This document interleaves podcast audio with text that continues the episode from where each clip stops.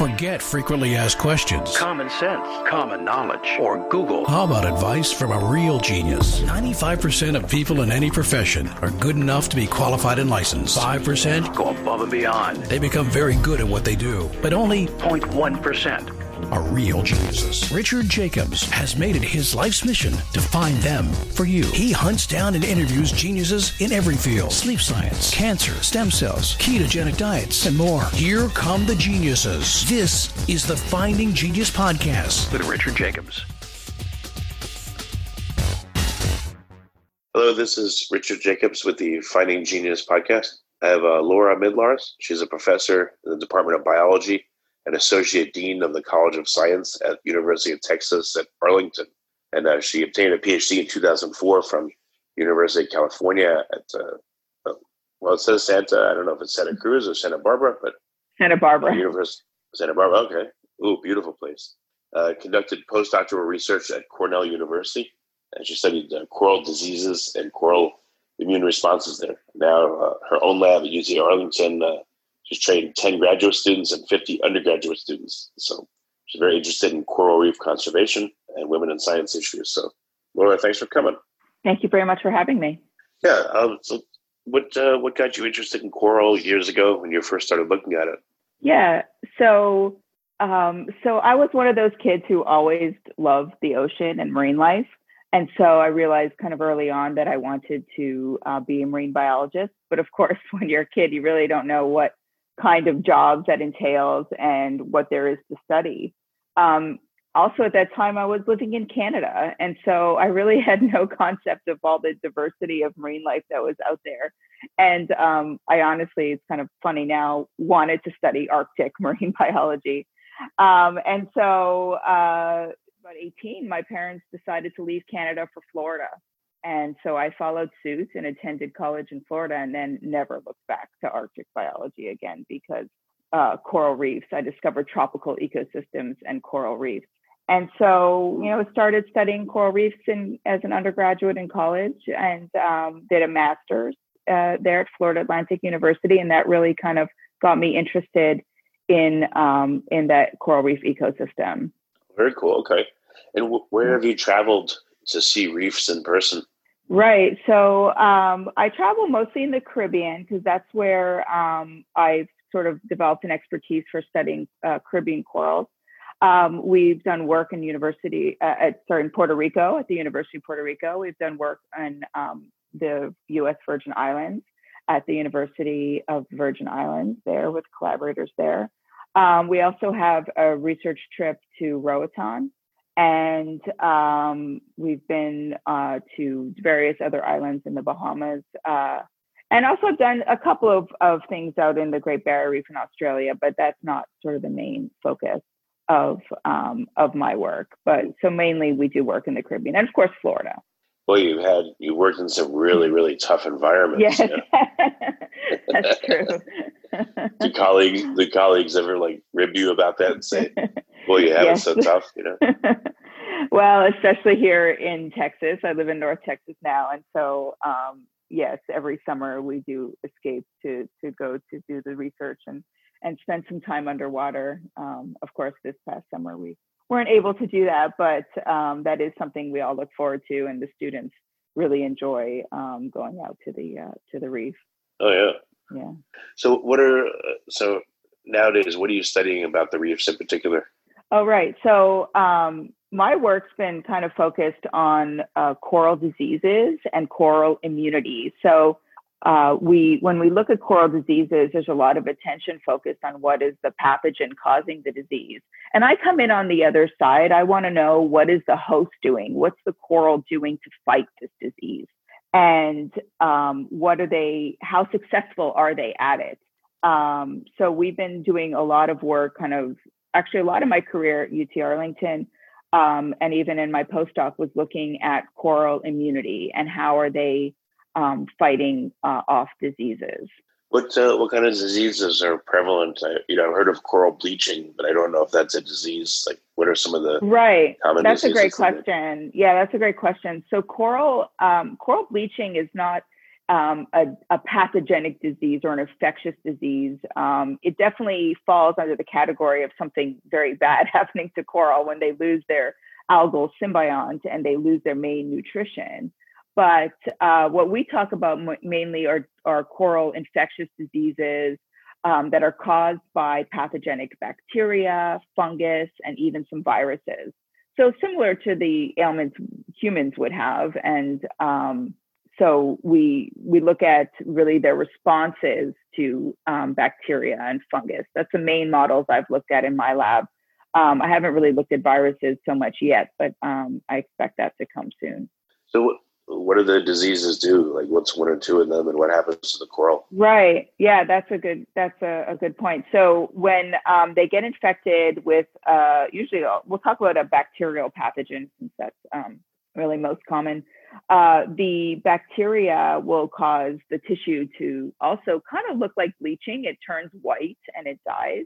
Um, in coral bleaching, where it loses the cor- the algal symbiont, the coral animal is still alive.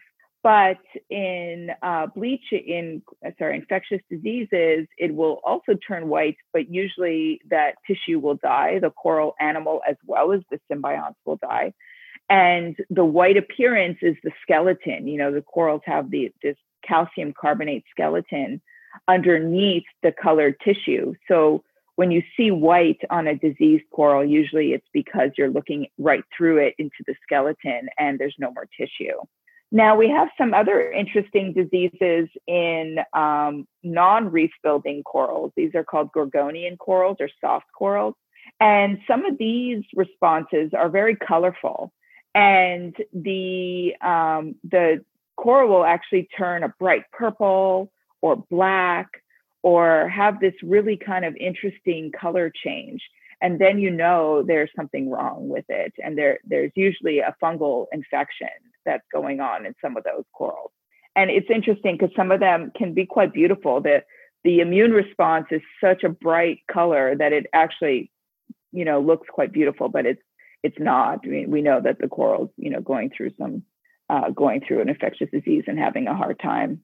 Yeah, when you see these corals have these diseases, yeah. um, do they, uh, you know, does the coral look spotty or patchy, or is it confined to one part of like a, a big monolithic piece right. of coral, or is it everywhere? Like, what's the patterns? It depends on the disease. So we definitely have diseases that um, are uh, most of the coral diseases are named after what they look like. So we do have coral diseases named um, white pox, where is exactly what you said at first, a lot of little white dots kind of all over the coral colony, and those little dots are areas that the coral is dead. Um, in some cases, coral immunity is working, and only those little dots of the coral will die. Um, and so that's good. The the the other healthy coral is kind of walling off the disease area and protecting the rest of the healthy tissue. Um, you definitely have corals called white band or white plague that will be just large monolithic kind of white swaths of area just kind of taking over the coral and they will um, eventually be all white.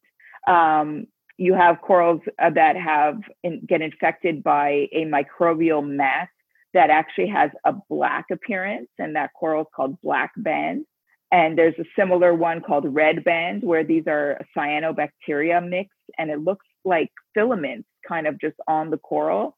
And that's like one large band that advances on the coral colony, and therefore half of it ends up being white and dead, and it kind of moves across the colony, killing it.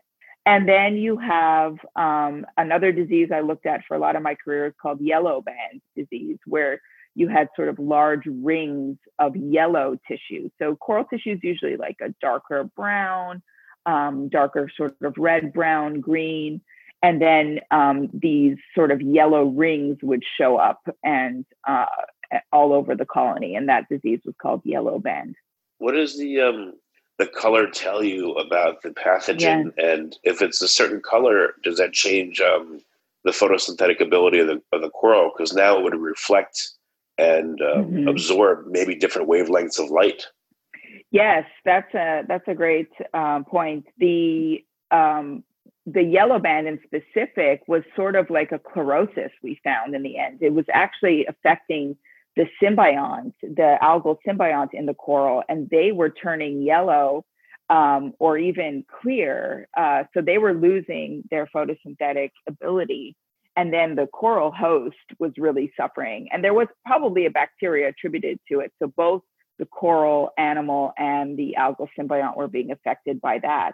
And those areas, um, because they were pale yellow, they definitely were not photosynthesizing and not getting the proper nutrition to the coral. Now, when you do have an area of a coral that has that white skeleton, um, uh, it definitely can affect. Well, there's no photosynthesis going on, but it can affect sort of the um, the light that can transmit through it. So the all of that darker tissue does help um, protect the lower tissue layers from light. And when you just have this white skeleton, the light can can go through can go to it and affect the healthy tissue that's near it more. So all of that has definitely issues on on distributing light and the effects of um, of having that white skeleton. When light um, hits the coral and then and then affects the symbiont inside the algae, like what's does it have does it always go through some coral matrix before the light reaches the uh, symbiont inside and is there anything there that's interesting you know it goes through like a what like an, a millimeter on average of of coral body oh. before it reaches the the symbiont or are there parts where the symbiont pokes out or no, the symbionts, yeah, the algal symbionts need the light to photosynthesize. So they they definitely do want the light, but there are um, it is in uh, several like tissue layers um, in the coral. Uh, so the light that definitely too much light is bad for symbionts, and they can um, get overstimulated um, for sure, and then that causes coral health issues as well. Um, and so part of coral immunity that is really interesting is because that algal symbiont is inside the coral tissue. And so you kind of think about that the coral animal has this foreign body living in it that it really needs. And so that alg- algae really does need to use the coral immune system to get in and to stay alive, right? Because what's the the one thing about our immune systems, even in humans, is want to kill foreigners, want to kill invaders um, into your body. You want to kill pathogens. You want to kill anything that comes in that's not um, that's not self. So it is really interesting, sort of, to think about coral immunity when the corals really do have to uh, tolerate another um, another organism inside of it, um, as well as other bacteria, right? So um, I think you've definitely had uh, discussions with other coral reef biologists that uh, study microbiomes and other bacteria on on coral, that the good bacteria. So there's a lot going on with coral immunity that I think is really really interesting and makes it very much more complex. I think than we um, probably thought. Well, the do you think the immunity is a combined immunity? You know, from the symbiont, bring some of it, and then the coral itself. And do you think that they're? I mean, they must be probably signaling each other and yeah. acting in concert, right? Yeah, you would. Well, you would hope, right? I mean, the coral animal definitely has a different repertoire of immune responses that it's uh, that it's able to do um, than than the algae, which is more like a plant plant like.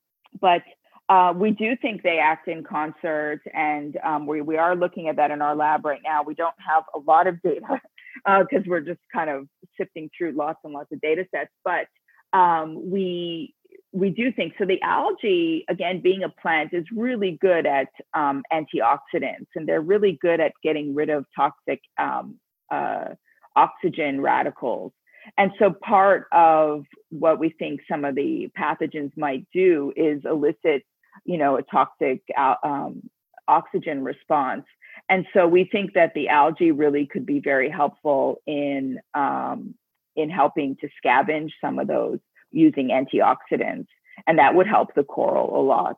And the other, um, you know, the other thing that's that's probably important is that the a healthy algae is contributing a lot of resources, uh, food basically to the coral and you know the the animal is going to need all the food it can get it all the energy it can get in order to mount a really effective immune response so that's pretty costly um, to to mount that, especially for such a simple, you know, organism like a coral. If you like this podcast, please click the link in the description to subscribe and review us on iTunes. Okay, well, what about the fish and the other creatures that you know hang out around the coral? When it's sick, does that change locally? Uh, if you yeah. have like a, you know, like a big piece of coral near the mm-hmm. spotted areas or the bleached areas or the affected areas, do the fish do different things? Do they, do they just leave that area? Like what happens? Right. So the uh, healthy reef, healthy coral make a healthy reef, and that supports all the animals we think about when we go scuba diving, right, or when we watch and these underwater videos. Um, when there's a dead piece of coral or a dead entire dead coral reef, um, there's a lot of algae that overgrows it. Um, it's definitely not as pleasing to look at um, and to scuba dive on uh, for for us. But then fish also aren't able to get sort of the resources they need from a dead coral reef, so they usually just kind of move on. Um, your question about being half dead and half alive, you know, that's also really important. Some of the um, algae does overgrow on a dead coral head, and um, and that sometimes can prevent recovery because that algae is kind of producing lots of you know mucus itself and um, it can really grow a lot faster than the coral. So sometimes it can kind of prevent the colony from recovering the coral from recovering which is unfortunate. Well have you looked when a coral is affected by a, a, an illness? And then you know again what happens? Like imagine a video that's focused on a piece of coral. The coral is mm-hmm. fine. If you were somehow somehow able to watch it, you know, as it gets sick and then as it recovers, and you looked around it, you know, what would you see? The fish leaving and then coming back, the algae growing and then stop growing and you know being sloughed off. Like, what do you what do yeah. you see? Um, I think in a reef that maybe has a couple of dead corals, you wouldn't see anything that dramatic. Um, that's not exactly like my area. So I think I might have to defer a little bit, but I would say that the, um, I would say that if you had a reef and had, you know, only some corals that were diseased and maybe dying, um, that you wouldn't see that much of a, a, dramatic change. It's only when you really have like a whole, all, most of those uh, corals are, are dying and then over, being overgrown by algae that you would see significant changes like that.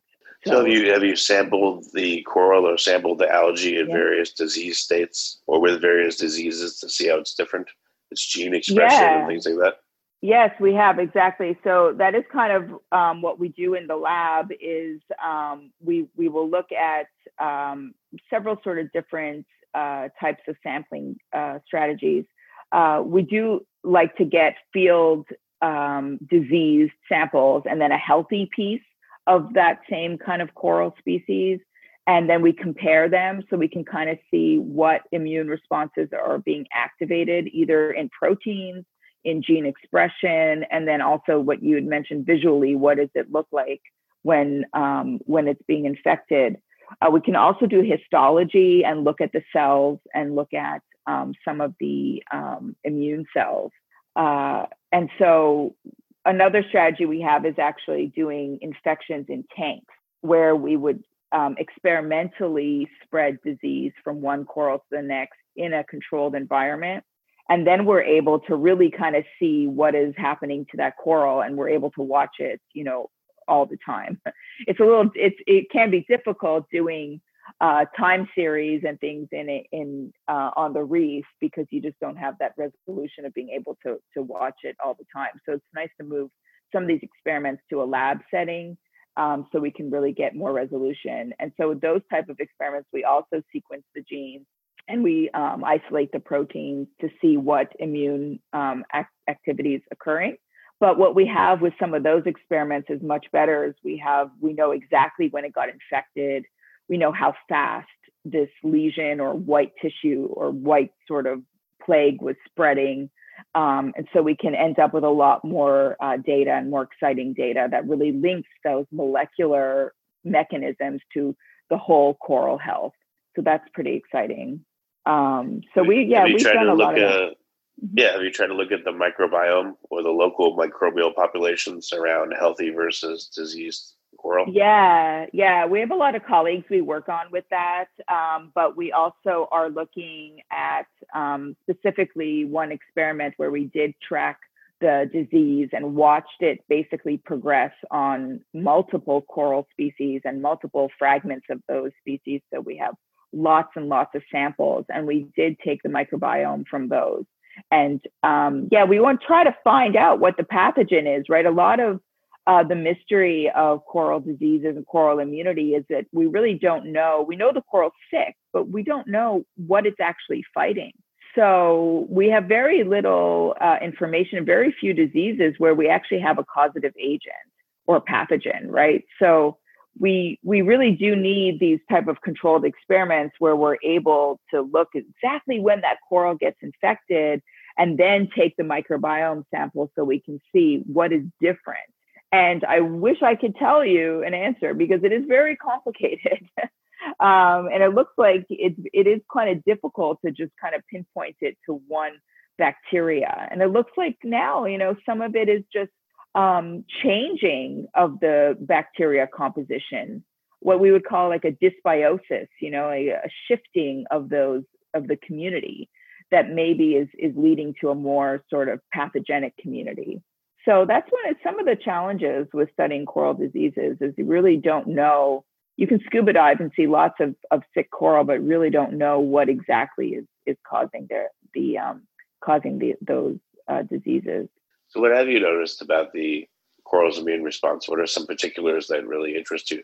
Yeah, so um, we've been studying a couple of pathways that really interest me. Um, it some of the corals will use a very strong melanin response.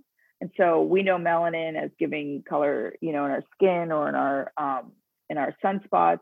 And in corals and insects, um, the immune response uses melanin a lot, and they use it to basically wall off the pathogen so that they would prevent the pathogen from spreading into healthy coral tissue.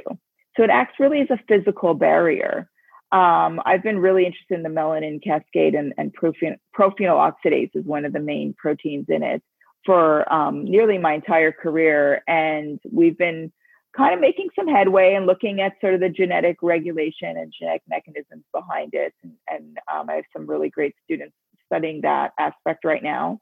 Um, we've also found that um, the mitochondria might actually be a key here in some of our uh, coral diseases and coral immunity. Um, we all know that the mitochondria is uh, the powerhouse of the cell, right, and produces um, all of our ATP to, to have the functioning of the cell, the energy of the cell.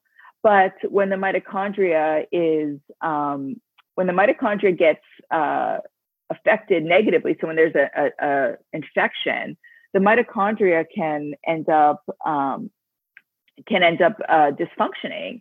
And so the because the mitochondria is so important to the cell, there's a lot of um, of mechanisms to rescue the mitochondria. So we've been looking at a transcription factor that if it's turned on, it helps to rescue the mitochondria from getting damaged during a disease or during a stressor. And if we can um, turn that mechanism on and rescue the mitochondria, usually it also leads to increased immunity and better outcomes for the cell and for the whole organism. So we're kind of looking at that as maybe one of those sort of molecular switches that if you turn it on, it would really help contribute to um, to coral immunity. So we've kind of been looking at a lot of different corals to see if we can identify that mechanism and see if that's something that is um, important um, in the way different corals fight disease. Um, so those are a couple of things where we are interested in. The mucus um, is also very important because um, it's the first line of defense. You know, it, the the corals need to prevent. The first thing to to do is to prevent any pathogens from entering um, your uh, your cells. So the mucus is really important. And the mucus is what houses that microbiome that we were talking about earlier. And so the microbes in the mucus itself also are probably helping to keep um, pathogenic or sort of bad, quote unquote, bad bacteria away and keep a good microbiome very much like our human gut studies. And you know, if you've you've been hearing about those, but you know, in, in the human gut, there's like good bacteria, and the mucus is very important to keeping Oh, all yeah. of that in check. Very similar. So the, the what the mucus is on the outer layer of the coral. So if you touched it, it would feel like uh, Slimy. like icky slime. Okay. Yeah. Yes, exactly. That's exactly it. So it's not inside like the intestines, but it's out. It's right on there on the surface. So, um, so yeah, we've been uh, we've been studying a lot of those mechanisms. Um, I think another thing that's been really surprising in coral immunity is that how complex it is.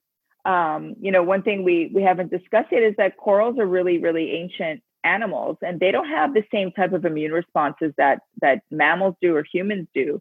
So they only rely on the innate immune response, whereas you know we have the innate and the adaptive or acquired immune response or immunity as well.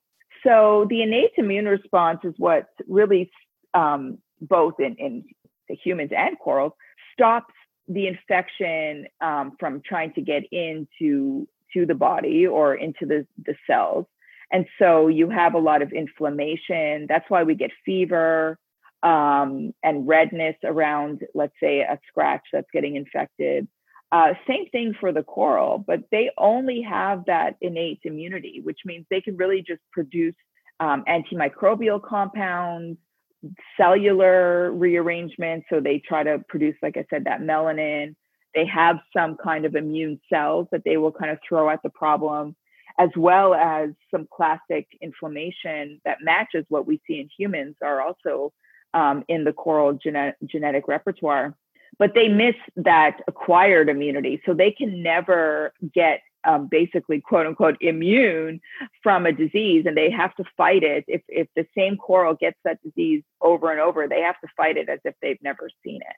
And so they, You, they you observe that? You observe that in the coral will be Um, in contact they with the will disease get- yes they can get it they can get a disease and then um, they can sort of seem like they're arresting it and stopping that and then they can get another disease yeah it's actually pretty awful to Oh, because they're fighting yeah. it and you're like okay they've done it and then they can get another disease yeah um, yeah do, do corals ever have cancer? Like growth that uh, is abnormal?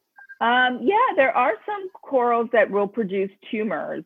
Um, I'm not sure. I think actually looking at some of those genetic mechanisms, um, they might have attributed some of them similar to to like overgrowth of of the of the cells.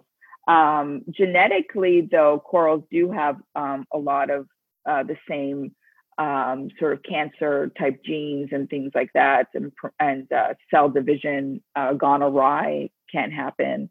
Um, but that's not; those don't tend to really sort of be the main um, the main uh, issues for for a broad uh, broad corals. I think um, there are some corals in Hawaii that get like those tumors. Most of I think the coral diseases in the Caribbean are the like the bacterial or fungal or viral pathogens. The- Does any of this disease correspond with uh, overall surface conditions? You know, have you been able Yeah. to correlate it with weather temperature of the water or uh, an influx of nutrients or, you know, other Yes, larger things happening to the area? all of those things yes. So climate change global climate change really is is um, one thing that we've attributed to coral diseases. Um, it's it's just that you know when the water heats up and you have bleaching uh, as we spoke about earlier and you have loss of the algal symbiont and you have less nutrition for that coral even if they recover they um, they tend to still be maybe immune suppressed. And so then they'll get disease after a bleaching event or after a hot water uh, after um, you know the water's been elevated in temperature for a while. And that's been happening in the caribbean um, almost you know every summer. So we really do think that a lot of this is taking sort of a continued stress um, on the corals and then they they get disease. So yeah i think it's it's very related. Nutrients um, in water from like areas that are uh, populated uh, definitely can be actual like pathogens can come in from that. Um, there was a case in Florida Keys where the sewage um, wasn't being treated well enough, and there was pathogens coming from human guts, Serratia marcescens, is um, a very common uh, bacteria that's in our uh, in our guts, and um, that one that one infected corals and caused coral diseases. Um, they have since cleaned up and, and been able to treat the sewage a lot better so that doesn't happen. But uh, yeah, so the, the conditions of the water can be can be telling as well. Um, do corals tend to get diseases when the, the water is warmer or in certain seasons? You know, just like people. Mm-hmm. Yeah, for uh, for them it's it's a bit opposite, I guess. When the water's warmer all summer, they can get diseases in the fall. Um, when water is cooler, it doesn't usually um, contribute to disease, although you can definitely have diseases that start uh, um, outbreaking uh, that are not related to increased water temperature. Um, so we definitely have had some winter diseases um, happening, but uh, but mostly it is going to be, you know, in the summer when the water's warm. Yeah. Okay. We um. Yeah. When you look at the coral, can you tell where it started from? Like, uh, you know, and how long does it take for a, a big coral to grow? And if it's like hundreds of years difference, can you tell where the coral first started and where the youngest parts are? Yeah, so usually the youngest parts are on the edges. Um, you can kind of see in some of the branching corals, the growing edges are actually kind of a little paler because they're the the skeleton's growing and then the tissue is catching up in the symbionts and it's getting darker and darker as it grows.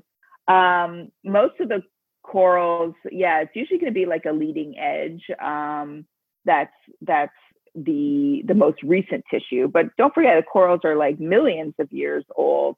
And so when you see these large huge mountainous colonies underwater that are made up of just all this calcium carbonate that's been deposited over these millions of years and the most recent tissue is the one that's right on top. And so um, that kind of that can live a while on its own but then um, that will sort of uh, the the latest tissue is sort of the the most living tissue that's on it. And then that will continue to sort of bud off and grow. So yeah you can tell what areas are newer. Um, we did see in sea fans which are um, soft corals or gorgonian corals and you can see that they grow out from the edges. So you see this big beautiful fan and the new growth is the edges on the end. The middle was actually the middle of the coral was actually more susceptible to disease we thought because that tissue was a bit older and maybe it didn't have the you know the immunity to fight off some of the diseases. So that was kind of interesting um, with a coral that that has that sort of spatial like you know fan like that you could actually see that happening. Yeah weird. Hmm. yeah so so some of the corals you you scuba dive to like parts of the coral literally or, or could be a million years old? Yeah, yeah. So to get to this yeah. large coral head, you have millions of years of growth. Um, the living tissue is probably not millions of years, but the the skeleton underneath took millions of years to get that large. Yes, and oh. that's why it's so significant to have coral diseases that are killing these corals, and they can kill them pretty quick. So you know you lose all of that um, that million years investment in in that in that coral. And the corals make up the reef. So if you kind of lose that it's like i said the, the algae will take over and eventually those large mountainous structures that support all that life will just kind of get flatter and flatter and not be as interesting. So. when you have skeleton is the skeleton always dead or the skeleton is alive? It's just it's just part of the structure of the coral. Like you know, when you when you call a part of its skeleton, does that mean that it's dead, or just that's just what you call the skeleton, the coral body? Yeah, it can't. It means that it's dead if you're seeing um, right through the tissue into that calcium carbonate structure, which is the skeleton. Um, yeah, it usually means that the coral's dead. Um, okay. You know, there. Yeah. Uh, there are you know there are corals that have you know some parts of them will be will be dead and and they that's fine you know they'll, they'll just kind of grow over if it's a, if it's healthy. Um, but uh, if it's been killed quickly by a disease um, that's how we can tell if it's been a disease. It usually will kill the tissue pretty quickly and then we'll see just large parts of the skeleton are just showing through and are white. Um, and then maybe you have some live tissue there and you can kind of see it was a disease. So it's a little shocking okay. actually when you see it because it's really sad. Yeah. So what um, what do you hope to figure out in the next couple years in your research? Yeah, um, that's that's a great question. I think we are really really interested um, to understand what the immune response? What the what's the good what's the proper immune response for a coral? What are what are the corals? So we do have this variation right now in in in a in any given reef when there is a disease. Sometimes it, it affects almost always the same coral species. So we have some species that are very susceptible to diseases just in general and some other coral species that are quite resistant and so we want to use that framework that's already kind of there to figure out what are those corals doing right that are resistant. So what are some of those main mechanisms that corals are using? And you know, and we also want to get more insight. We we have so much technology um, with genome sequencing, transcriptome, and proteome sequencing that you know we can really try to try to get more information and kind of deeper um, you know deeper into what exactly is happening on that molecular level on that cellular level that leads to this whole coral either surviving or dying from a disease. So we're we're working towards those goals in my lab. It's a big goal but okay. we're we're working hard. Yeah. Well very good. What's what's the best way for people to find out more about your work? Um, yeah we have a website. Um, it's the mydlarzlab.com and so it's uh, T H E the and Mydlarz my name M Y D L A R Z lab all one word. And uh, we always post our new papers our new pictures and what's going on um, there. Um, so you can find all the latest information there. Okay. Well very good. Great. Well laura thanks for coming Great. on the podcast. It's been a good call. Great. Thank you so much. If you like this podcast please click the link in the description to subscribe and review us on itunes You've been listening to the Finding Genius podcast with Richard Jacobs. If you like what you hear, be sure to review and subscribe to the Finding Genius podcast on iTunes or wherever you listen to podcasts. And want to be smarter than everybody else? Become a premium member at findinggeniuspodcast.com. This podcast is for information only. No advice of any kind is being given.